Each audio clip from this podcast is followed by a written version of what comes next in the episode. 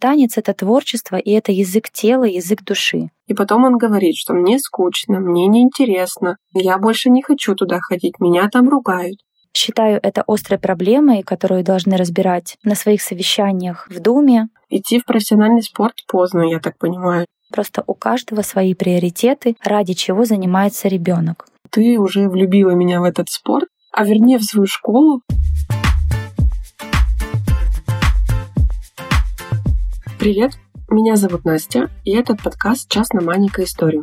Здесь я, у которой муж, 3 детей, собака, 2 бизнеса и мечта о красивом теле, а также постоянные клиенты моей студии «Кресты Солу Систерс», делимся реальным опытом, как в режиме многозадачности ловко совмещать карьеру, семью и при этом не терять себя. Впереди замечательный женский праздник, и я хочу рассказать вам о нашей новой опции – намекнуть о подарке. На нашем сайте есть одноименная кнопка, в форме вам нужно будет заполнить данные вашего близкого, от кого вы хотите получить подарок из нашей студии. Это может быть подарочный сертификат на любую сумму или услугу, а также товары – свечи, бижутерия, профессиональная косметика. Сегодня у меня в гостях руководитель танцевальной школы Time Step, член Федерации танцевального спорта и акробатического рок-н-ролла России Екатерина Сабанова. Катя, привет! Привет, Настя! Первый вопрос для всех гостей. Почему вы выбираете нашу студию? Настя, ты знаешь, я очень люблю твою студию, поэтому с удовольствием расскажу о ее достоинствах. 3 года назад я столкнулась с острой проблемой нехватки времени. Я была заинтересована сетом в 4 и 6 рук, которые стали для меня просто спасением. Когда ты приходишь в студию, ты получаешь много бонусов. Во-первых, когда я зашла, я была удивлена комфорту, уюту и заботе о себе самом. Ты получаешь много внимания, начиная с чашечки кофе, какао, чая, заканчивая сервисом и женскими штучками в уборной. Я была приятно удивлена тем, что мастера твоей студии увлечены именно работой. Они настолько внимательны, что никогда не отвлекаются на телефонные разговоры, а это очень важно для клиента, и я не люблю слушать во время бьюти-процедур, они не из 3-го подъезда, у которой своя жизнь, и чтобы мастер отвлекался на что-либо, кроме своей работы. Именно поэтому качество и мастерство очень отмечается в студии Soul Sisters. Кроме того, стоит отметить, что, приходя в твою студию, ты становишься не просто разовым клиентом, ты сразу становишься постоянным клиентом, у которого заведена карточка словно пациента, где каждый мастер, которого ты выбираешь, может посмотреть историю твоих процедур и улучшить ее с каждым разом. Насколько хорошо ты носишь маникюр, педикюр, как хорошо твои ресницы вели себя в течение месяца после ламинирования. Каждый раз ты приходишь и понимаешь, что тебе обязательно уделят должное внимание и о тебе позаботятся. И если твой любимый мастер не находится в студии, тебе всегда найдут достойную замену, и ты можешь не волноваться о качестве предоставленной услуги. Удобная мебель в студии, цветовая гамма — все располагает к тому, чтобы ты чувствовала себя словно дома. Это действительно женское пространство, в котором объединены одной идеей девушки, красота и индивидуальность. Катя, спасибо, ты сказала очень много того, что для меня важно, что я несу в студию, о чем я забочусь и что я доношу до своих мастеров, чтобы они вам это передавали. Давай начнем теперь о тебе. Расскажи пару слов о себе, своей школе, что сейчас у вас намечается. Я являюсь руководителем танцевально-спортивного клуба Time Step. Наша школа специализируется на узком направлении танцевальный спорт, а точнее мы занимаемся обучением спортивным бальным танцам и подготовкой детей к соревнованиям, настоящему профессиональному спорту. Наша школа насчитывает уже 3 филиала, которые находятся в разных районах города. Это микрорайон Радужный и 2 филиала в самом Кирове, улица Лепсе и в центре города на улице Горбачева. В нашей школе уже занимается более 100 учеников, и в этом году мы отмечаем грандиозный праздник, у нас юбилей 5 лет. Наш спортивный сезон начинается с сентября и длится до июня месяца. И в течение всего сезона мы выступаем не только на городских соревнованиях, но и выезжаем на крупные российские турниры. Впереди нас ждет выступление на чемпионате Приволжского федерального округа, на который у нас едут 3 пары, входящие в состав сборной Кировской области, и другие иногородние соревнования. Мы защищаем честь не только нашего клуба, но и честь нашей области, потому что мы входим в состав региональной федерации танцевального спорта и являемся членами Российской федерации танцевального спорта и акробатического рок-н-ролла. Почему профессиональный спорт? Что способствовало твоему выбору? В возрасте 5 лет моя мама привела меня в кружок бального танца. Мы жили не в городе Киров, это была Пермская область. У нас был очень маленький городок, но бальные танцы были очень популярны в нашем городке. Приведя туда меня с подружкой, моя подружка не очень заинтересовалась этим спортом. Я же, напротив, была очень сильно увлечена с самого первого занятия. И, пожалуй, с этого момента я не расставалась уже с танцевальным спортом. Это был на самом деле не кружок. Мы действительно практически сразу стали выезжать на соревнования. Меня поставили в пару с сыном руководительницы. Я очень этим гордилась, потому что это мне казалось преимуществом, что меня выбрали из числа многих девочек, а значит, во мне увидели способности. И я была настолько поглощена танцевальным спортом, что, пожалуй, все детство я вспоминаю не детский сад, не школу и друзей из школы, а окружение таких же спортсменов, как и я. Поэтому профессиональный спорт так сложилось, что он сам стал частью моей жизни. Как ты думаешь, почему подружку не увлекло, а тебя зацепило с первого занятия? Я считаю, что спортивное занятие, а тем более занятие танцами, не для каждого. Каждый получает свое от этих занятий. Кто-то приходит туда просто побыть в атмосфере веселой, им кажется, что они просто пришли туда пообщаться, получить удовольствие, повеселиться и потанцевать. Для таких детей, ответственных, целеустремленных и трудолюбивых, занятия танцевальным спортом будут более эффективными, и они увлекутся им основательнее, если родители нацелены на то же, на что и ребенок. То есть родитель должен считывать ребенка, насколько ему понравилось занятие. Если он действительно видит отдачу и что у ребенка горят глаза, стоит обязательно привести ребенка снова и снова. И тем более, если ребенок трудится на этих занятиях, этому нет цены, и у него есть большое будущее. Потому что через терпение и труд, даже если у тебя нет таланта и сверхспособности, можно добиться многого. Поэтому я благодарна своим родителям, что они привели меня в нашем маленьком городке на танцевальный кружок, как им казалось, который стал частью моей жизни сейчас. Ты немножко уже затронула своих родителей, и давай поговорим про твое воспитание. Обычно профессиональных спортсменов воспитывают строгий и жесткий папа, ну или мама, у кого как. Я тут, наверное, накладываю свой уже отпечаток, так как в моем мироощущении и как, в принципе, было в моей семье, папа — глава семьи, мама дарит тепло, заботу, ласку. Как было у тебя в семье?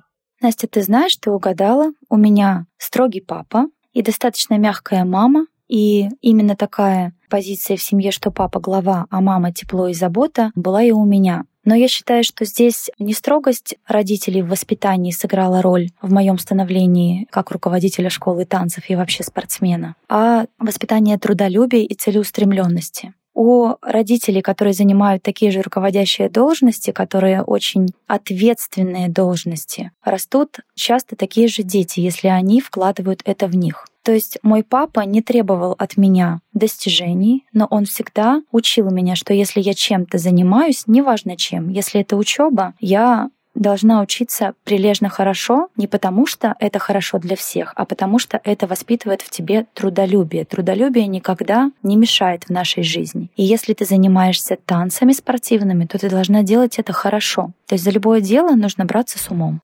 Я всегда не понимала, как работают воспитатели, учителя с таким большим количеством детей. Как они вообще с этим справляются? В случае танцев получается такая же история.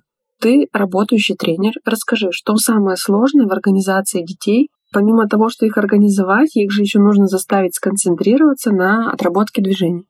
Да, ты права. Это не только организация детей, это нечто большее. Танцы и танцевальные кружки, танцевальные занятия для детей — это немного другой мир, в который они погружаются и отвлекаются, абстрагируются от обучения, от детского сада, от возможных проблем дома.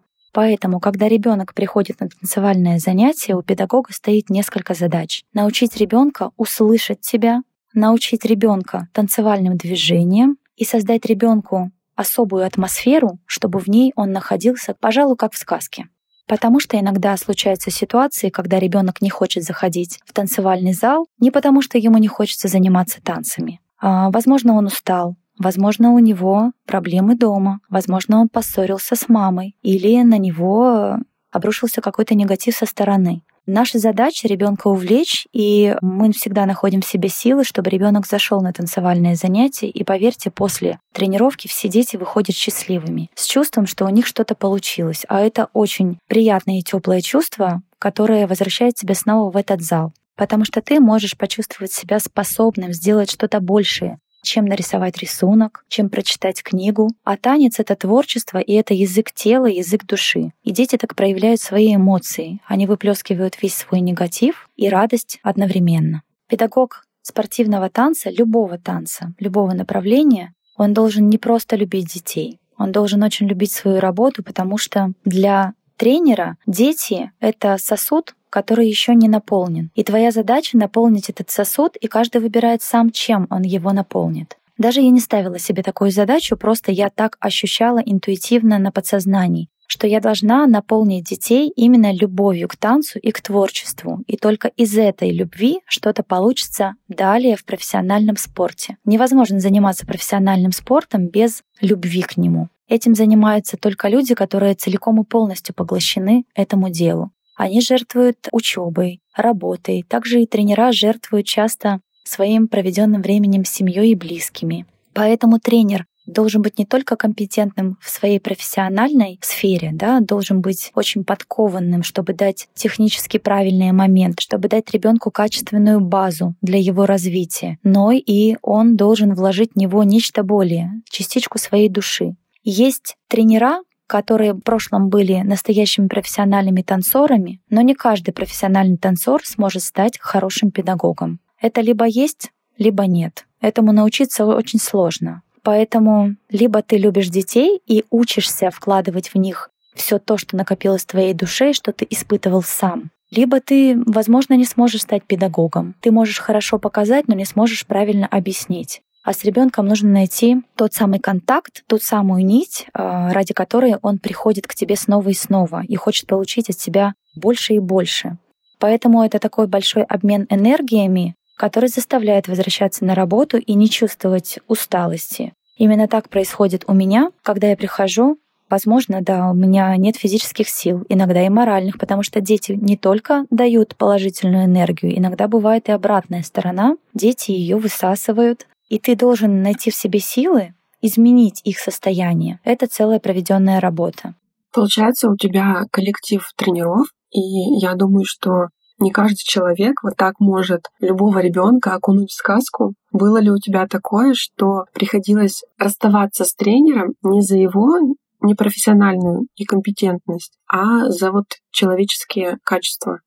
Нет, мне не приходилось пока расставаться с тренерами, которые некомпетентны в своем деле. У меня команда тренеров с педагогическим образованием и действительно очень любящие свое дело. Это ученики еще мои. Они росли на моих глазах, и я их выбрала именно потому, что они близки мне по душе. Не только наученные мною тренера, но и рвущиеся, которые бегут на работу, и очень инициативные, которые также пытаются наполнить сосуд чем-то очень приятным, теплым, чтобы у детей остались воспоминания, даже если они не свяжут свою жизнь с профессиональным спортом, они обязательно будут вспоминать, какую часть воспитания дали мы им. Я тебя заслушалась о том, какие вы классные тренера, и сейчас я бы хотела поговорить о наболевшем, моем наболевшем. Когда я отвожу первый раз своих детей на выбранный ими кружок, я заранее спросила ребенка, куда он хочет, чем он хочет заниматься. Я долго искала, выбрала либо школу, либо кружок, смотря какое направление. Ребенок сходил один раз, и второй раз он не хочет идти. Ну, либо он сходил, например, месяц, и потом он говорит, что мне скучно, мне неинтересно, я больше не хочу туда ходить, меня там ругают. Вот как быть в такой ситуации, потому что со старшей, например, ей уже 9 лет, получилась история, что, в принципе, она нигде себя не развела, и сейчас у нее начинает появляться желание, а я говорю, что уже поздно. Идти в профессиональный спорт поздно, я так понимаю, что в вашу школу тоже в 9 лет уже сложно добиться, когда у тебя нет базы с 5-6 лет. Как быть в таких ситуациях? Либо нам нужно прислушиваться к ребенку и заканчивать с этим кружком, либо настоять, Как определить, есть будущее у ребенка в этом направлении, либо он настолько отторгает это, что нет смысла вообще стоять на своем? Ну, во-первых, никогда не поздно заниматься профессиональным спортом. Да, возможно, ты не добьешься очень высоких результатов на российском уровне, но все же результата добиться можно, даже на уровне региональном или своего города. 9 лет — это тот возраст, когда у ребенка, возможно, сформировалась уже четкая позиция, чего бы он хотел. И прислушиваться в этом возрасте к ребенку обязательно нужно. Конечно, начинать профессиональный спорт или какие-либо занятия спортивные лучше раньше, начиная с 5-6 лет, но и в 9 лет не поздно, потому что у ребенка созрела физическая составляющая, эмоциональная, у него появились свои предпочтения, свой взгляд на мир, своя картинка. И если он просится прийти на танцы, то обязательно нужно дать ему эту возможность. Отвечу на твой другой вопрос. Если ребенок хотел прийти на занятия, пришел, он это видел, ознакомлен, пришел, ему в целом понравилось, но на следующее занятие он сказал, что он не пойдет. Я считаю, что в этой ситуации большую роль играет родитель, который способен ребенку или не способен объяснить, что стоит попробовать еще раз, потому что ребенок может быть не в настроении и что-то повлияло на него извне. На тренировку привести стоит, быть может, он просто стесняется, что на следующей тренировке у него может не получиться новое движение или придут новые ребята.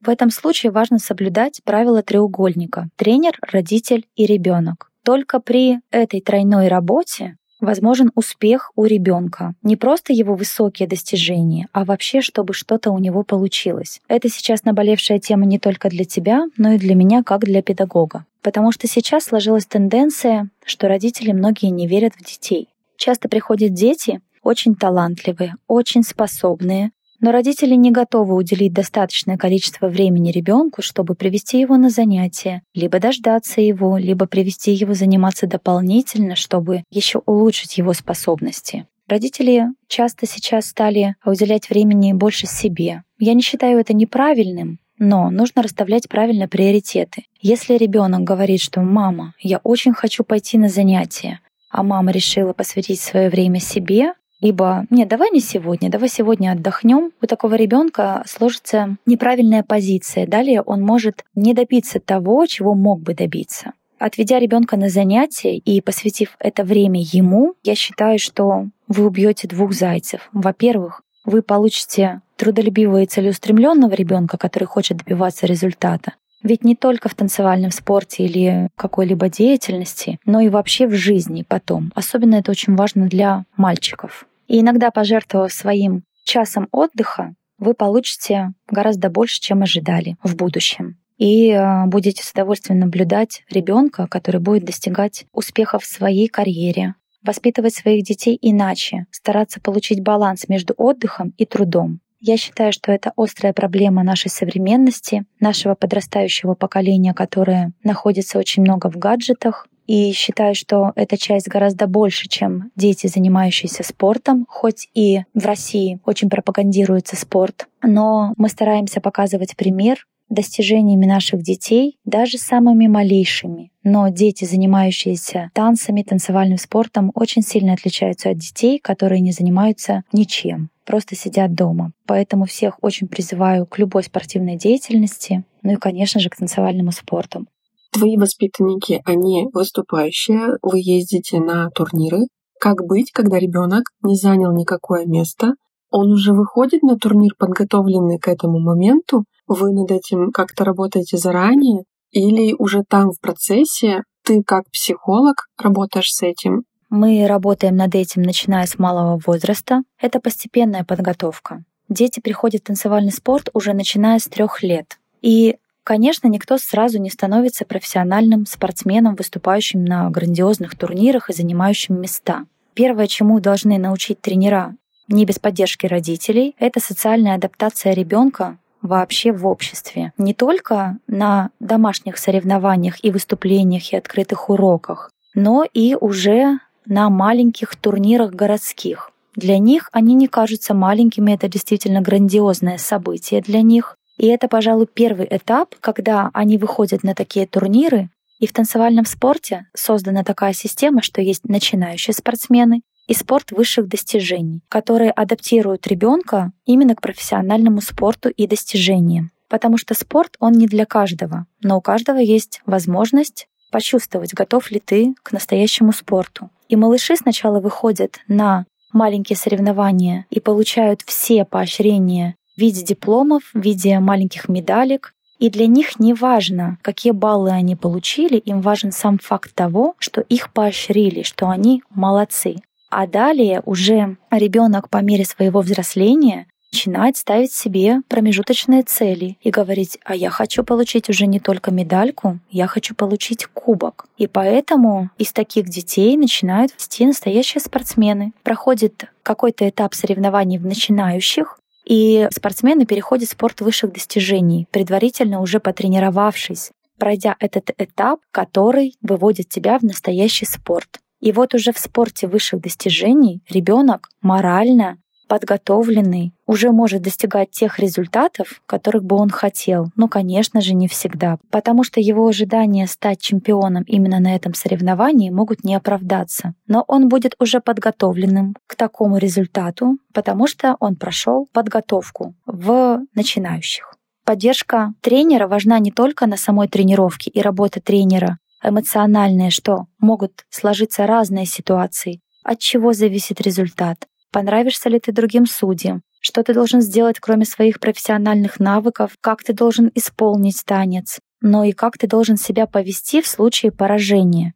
И это всего лишь опыт. Кто-то набирается этого опыта и достойно несет его через годы и принимает поражение достойно, а кто-то к ним не готов, но я считаю, в профессиональном спорте такие долго не задерживаются. Они практически сразу отсеиваются на начальном этапе, когда они выступают в начинающих. Либо остаются на этом этапе, не уделяя много времени профессиональному спорту, потому что их устраивает выйти на соревнования и получить награду просто за участие, лишь бы ребенок был чем-то занят. Я не считаю это неправильным, просто у каждого свои приоритеты, ради чего занимается ребенок. И стоит это отметить сразу же, когда ребенок приходит заниматься.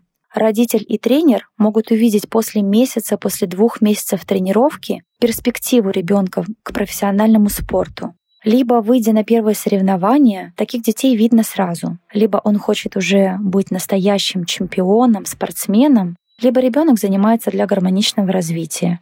И тут стоит очень прислушиваться к ребенку и к тренеру тоже. Расскажи о своих детях, куда ты их определила, чем они занимаются, помимо садика, школы, какие цели ты им ставишь? У меня 2 детей, дочка 10 лет и сын, которому 6 лет. Несомненно, как мама-спортсменка, я тоже определила их в спорт, но не потому, что так решила я, а потому что мои дети видят перед собой пример, что делает мама, что делает папа. А папа тоже занимается спортом, он занимался гиревым спортом, а сейчас занимается кудо. Да, на не таком профессиональном уровне, но тем не менее у нас семья, которая занимается спортом. И дети, безусловно, хотят повторять за родителями. И моя дочка в возрасте 3 лет, находясь со мной на работе, я очень много времени провожу на работе, совсем не хотела заниматься спортивными танцами, и я к ней прислушивалась. Приводя ее на занятия, я видела, что она пока не заинтересована, но была заинтересована в художественной гимнастике в соседнем кабинете. И поэтому я с удовольствием отдала ее туда и видела, что для нее это не просто кружок, а что у моей дочери появляются другие серьезные амбиции, даже в возрасте 4 лет. Поэтому, начиная с возраста 4 лет, мы занимаемся художественной гимнастикой, добиваемся достаточно неплохих результатов не только на региональном, но и на российском уровне. И в возрасте 5,5 лет моя дочь сказала: «Почему ты не берешь меня к себе на занятия?» На это я ответила, что ты была не готова, тебе не хотелось, ты срывала мне уроки, поэтому я решила, чтобы ты не занималась. Но это было исключительно ее желание, я прислушалась и стала водить ее еще и на спортивные танцы. Так началась наша история 2 видов спорта — художественной гимнастики и спортивных танцев. Сейчас в возрасте уже почти 11 лет мы совмещаем 2 вида спорта. И я хочу сказать, что это очень трудное занятие, но нет ничего невозможного. Ребенок действительно развивает свои способности успешно в 2 направлениях. И рано или поздно, конечно же, она выберет что-то одно для себя. Но пока она может совмещать 2 спорта, как бы это казалось нереальным, Мы стараемся это сделать, и я прислушиваюсь своего ребенка. Мы стараемся выезжать на соревнования не только по художественной гимнастике, но и по танцевальному спорту. У нас прекрасные отношения с тренерами, которые понимают наши предпочтения. И так как мы удачно совмещаем все тренировки и учебу, они идут нам навстречу, и мы стараемся все успеть. Мой сын, ему сейчас 6 лет, и уже второй год он занимается акробатикой. Ну и, конечно, я не могла не отдать его на танцевальное занятие, потому что я вижу прекрасные предпосылки к этому. Он прекрасно двигается, он очень эмоционален и артистичен. И приведя его на танцевальное занятие, я вижу, что, возможно, из этого что-то получится. В данном возрасте я не настаиваю ни на каких спортивных результатах, ребенок просто занимается, и я буду отталкиваться только от его эмоционального и физического состояния, насколько он будет расположен к какому-либо виду спорта. Но да, так сложилось, что и второй ребенок занимается у меня 2 видами спорта, и у него прекрасно получается в обоих видах. Вот такие спортивные у меня дети. Профессиональный спорт — это жестокий спорт, и, возможно, это сугубо моя картина мира, поэтому я хотела бы услышать твое мнение. Как бы ты это охарактеризовала? Ты там с детства, теперь там твои дети.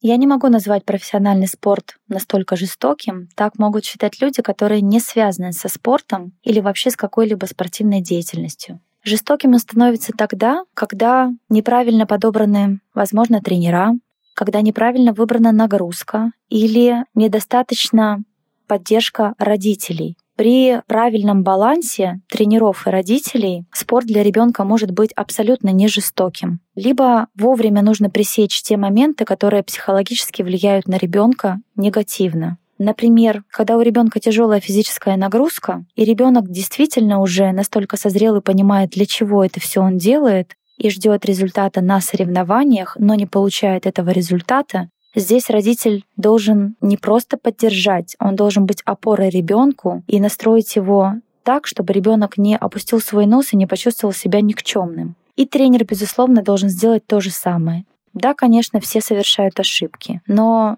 дети, они не машины, поэтому в этом случае со стороны обывателям кажется спорт жестоким. В чем-то соглашусь, да, кажется, что это муки, страдания, но в этом и есть весь прекрасный процесс. Преодолевая все вот эти трудности, когда ребенок достигает результата, даже не первого места, а у всех свои цели, он преодолевает самого себя. И нет ничего лучше, когда, достигнув этого результата, ребенок очень счастлив, и он получает именно те эмоции, ради которых он проходил весь этот процесс. А если ребенок еще и побеждает какие-либо крупные соревнования, ему важно не столько это первое место, сколько самоудовлетворение, что все, что он делал и выполнял, все, через что он проходил, привело его к этим эмоциям. Это же гормоны счастья, адреналин. Это очень сильные эмоции, ради которых спортсмены, в общем-то, и занимаются спортом. Они на тренировках тоже испытывают эти же самые эмоции, если у них получилось какой-нибудь элемент или движение.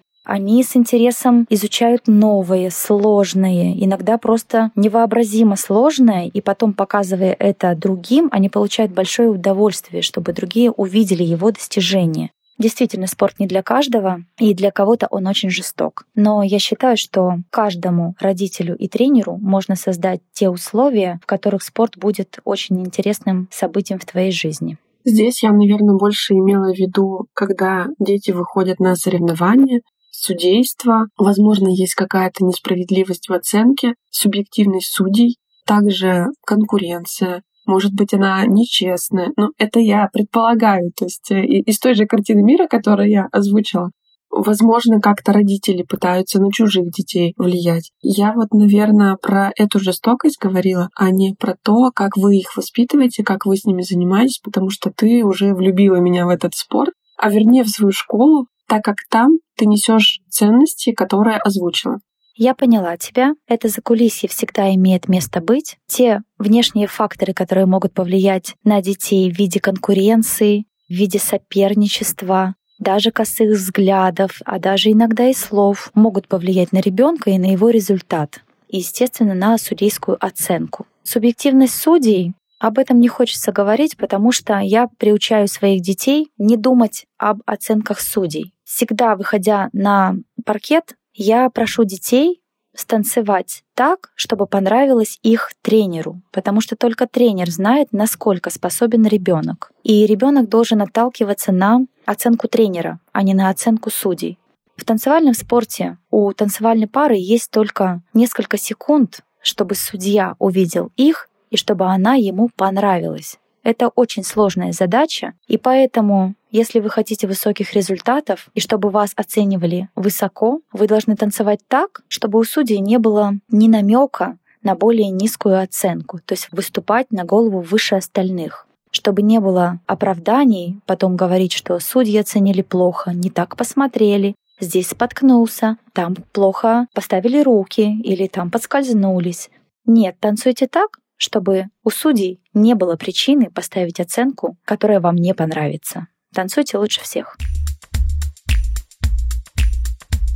Давай разберем внешнюю сторону, то есть школу танцев как бизнес. Что самое сложное в организации такой школы? Я думаю, что это найти для начала подходящий зал, да, скорее всего, не для начала и в процессе масштабирования. Что скажешь? Конечно, перед каждым предпринимателем стоит ряд проблем, которые решаются сложно на протяжении долгого времени. Изначально, когда я создала школу танцев, не составляло проблем найти небольшие залы, набрать учеников и начать заниматься. Потому что все, что нужно, в принципе, для начала тренировок, это качественный пол, зеркала и не слишком большое помещение, потому что на начальном этапе учеников не так много. Но так как мы развиваемся, наши дети выступают на профессиональных соревнованиях, а дети, как мы знаем, склонны расти, поэтому их ноги и руки тоже удлиняются, ширина шага увеличивается, и залов становится мало. В нашем городе стоит острая проблема больших помещений для спортивных занятий и вообще, в принципе, для каких-либо спортивных занятий. Я столкнулась сейчас с проблемой аренды больших помещений, спортивных залов, танцевальных залов. И нахожусь в поиске. У меня прекрасный зал в центре города, который вмещает сейчас в себя наших учеников. Но на перспективу я прекрасно понимаю, что мы растем, мы развиваемся, учеников становится все больше, занятий становится все больше, и пары двигаются уже настолько активно, что, к сожалению, наших квадратов нам становится мало. Но государство не строит помещения для таких занятий, а если и строит, то использует их иногда не по назначению. Либо помещения простаивают, и предприниматели не пускают в такие помещения. Либо вторая проблема, если помещение есть, но цены на аренду просто космические. Немножко у меня несостыковка в понимании детских занятий, спорта и таких сумм. Получается, что на наших детях очень активно зарабатывает наше государство, не пуская их на тренировки в комфортные залы. То есть у наших спортсменов нет оснащенности комфортных залов, хорошего качественного пола, освещения для того, чтобы из наших спортсменов можно было выращивать настоящих чемпионов. И с этим столкнулся не только танцевальный спорт, но и художественная гимнастика, которой занимается моя дочь. Например, мы занимаемся в помещении бывшей Вятской епархии, которые они хотят вернуть. А детей выгнать на улицу, я считаю, очень некрасиво. И сейчас стоит острый вопрос, куда же этих детей мы будем увозить, в какое помещение мы будем их перемещать. И на данный момент нет таких помещений, и дети, многие спортсмены, подающие надежды, могут остаться на улице. Считаю это острой проблемой, которую должны разбирать на своих совещаниях в Думе, потому что это наше будущее, спортсмены наше будущее, дети наше будущее. И пусть, конечно, в нашей стране стоит острая проблема мира с другими странами, но рано или поздно все когда-то заканчивается, и наши дети будут достигать больших высот и защищать нашу страну. А кто ее будет защищать, если их негде подготовить? Поэтому даже в период пандемии мы занимались на улице, в большом пространстве, но без пола, находили любой удобный момент, хорошую погоду, более гладкую площадку. И странно, что, запустив нас в залы, мы чувствуем себя примерно так же с полом или оснащенностью наших залов и не имеем этой возможности заниматься в просторных, хороших комплексах и воспитывать чемпионов. Кто сейчас в твоей команде? Как ты справляешься со всеми организационными моментами, с оперативными задачами?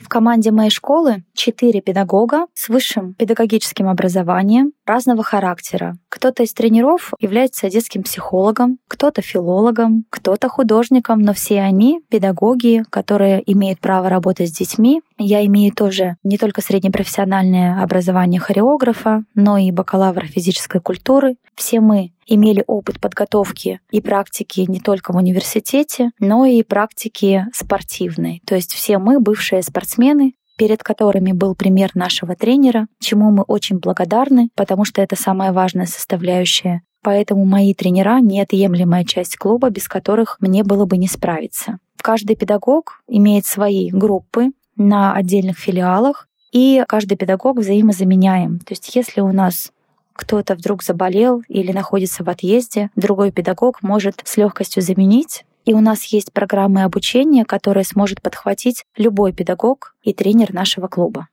На мой взгляд, для школы танцев вашего направления лучшей рекламой является ваше достижение. Кроме того, то, как вы, тренера, себя ведете на этих соревнованиях, как вы болеете за своих детей, как вы за них переживаете. Расскажи вообще о рекламе, как вы развиваетесь, как ищете новых деток. На этапе построения своей школы реклама — это был очень важный момент, чтобы привлечь новых учеников.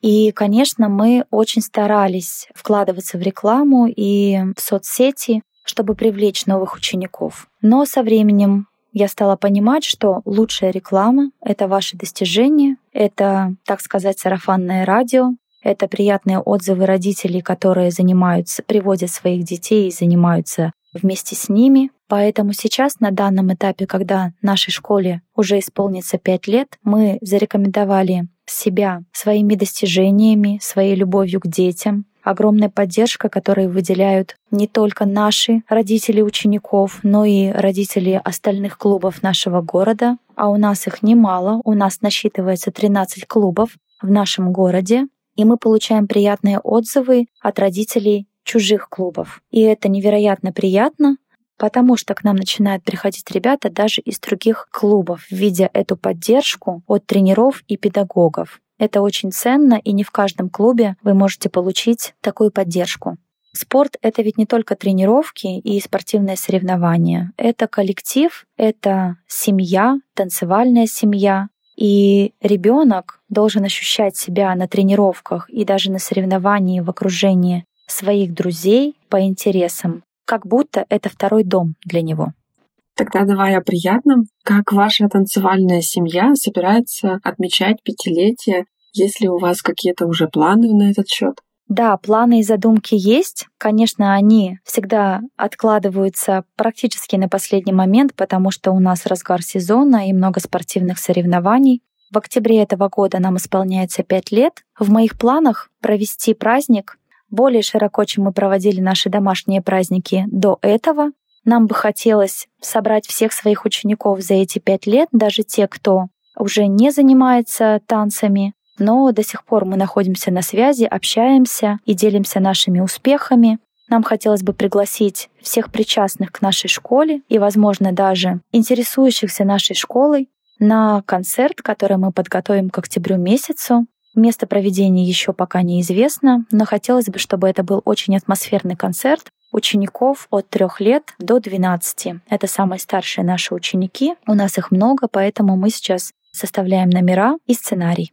Получается, помимо танцевальной деятельности, вы организуете еще какие-то мероприятия, какой-то досуг для своих ребят? Да, это неотъемлемая часть коллектива, и без нее не может быть танцевальной семьи, потому что кроме спортивных тренировок должен быть и досуг, должен быть совместный отдых, совместные эмоции, которые испытывают дети. Только так дети могут сплотиться, кроме тренировок, обращу внимание. И стоит только выехать даже за город на шашлыки, на спортивные игры. Например, в конце сезона мы устраиваем после чемпионата города выезд на природу, где мы веселимся, жарим маршмеллоу, мясо, дети веселятся, играют, родители тоже общаются. Эти моменты очень редкие в танцевальном сезоне спортивном, потому что все загружены подготовкой к соревнованиям. И, конечно же, они общаются и на соревнованиях, но эмоциональное состояние все равно не то.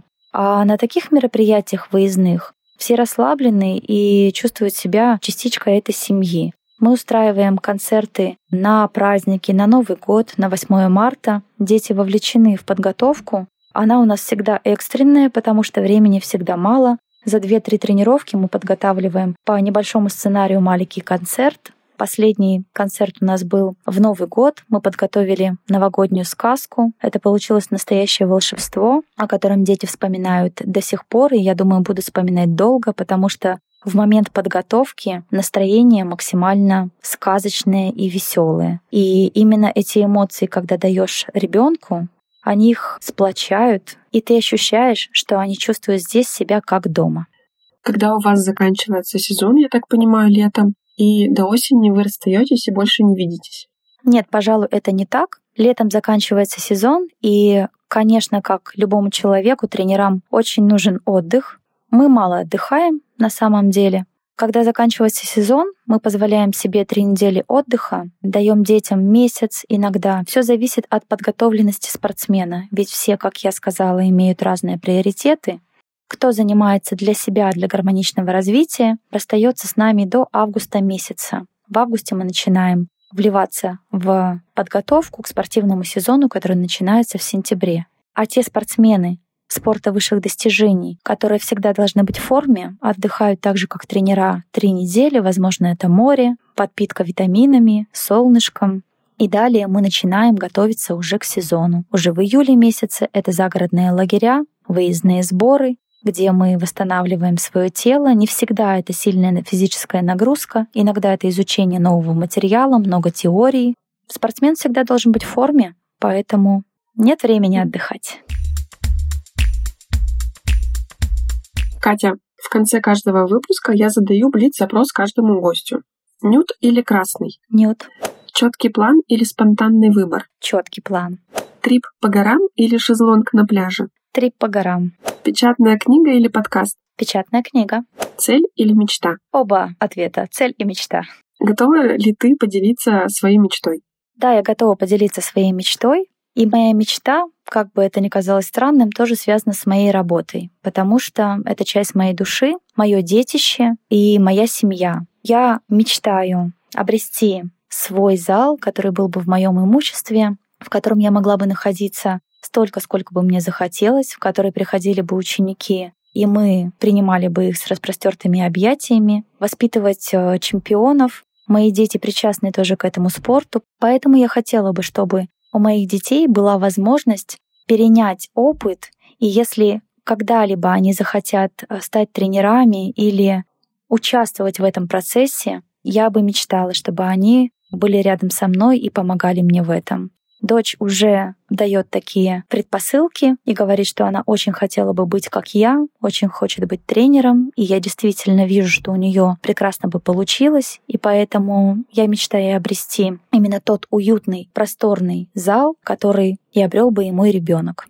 Благодарю тебя, что делишься таким сокровенным.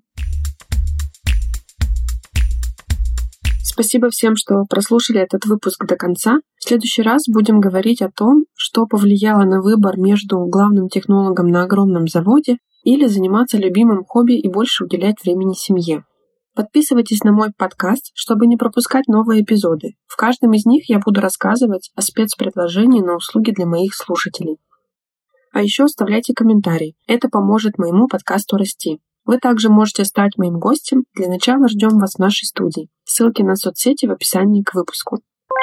Спецпредложение этого выпуска. У нас в марте появляется новая классная услуга – нанопластика ресниц. Это инновационный подход к завитку натуральных ресниц за счет максимально бережного воздействия на структуру волоса. Только для вас, мои слушатели, будет цена 999 рублей вместо 1600 по промокоду «Подкаст».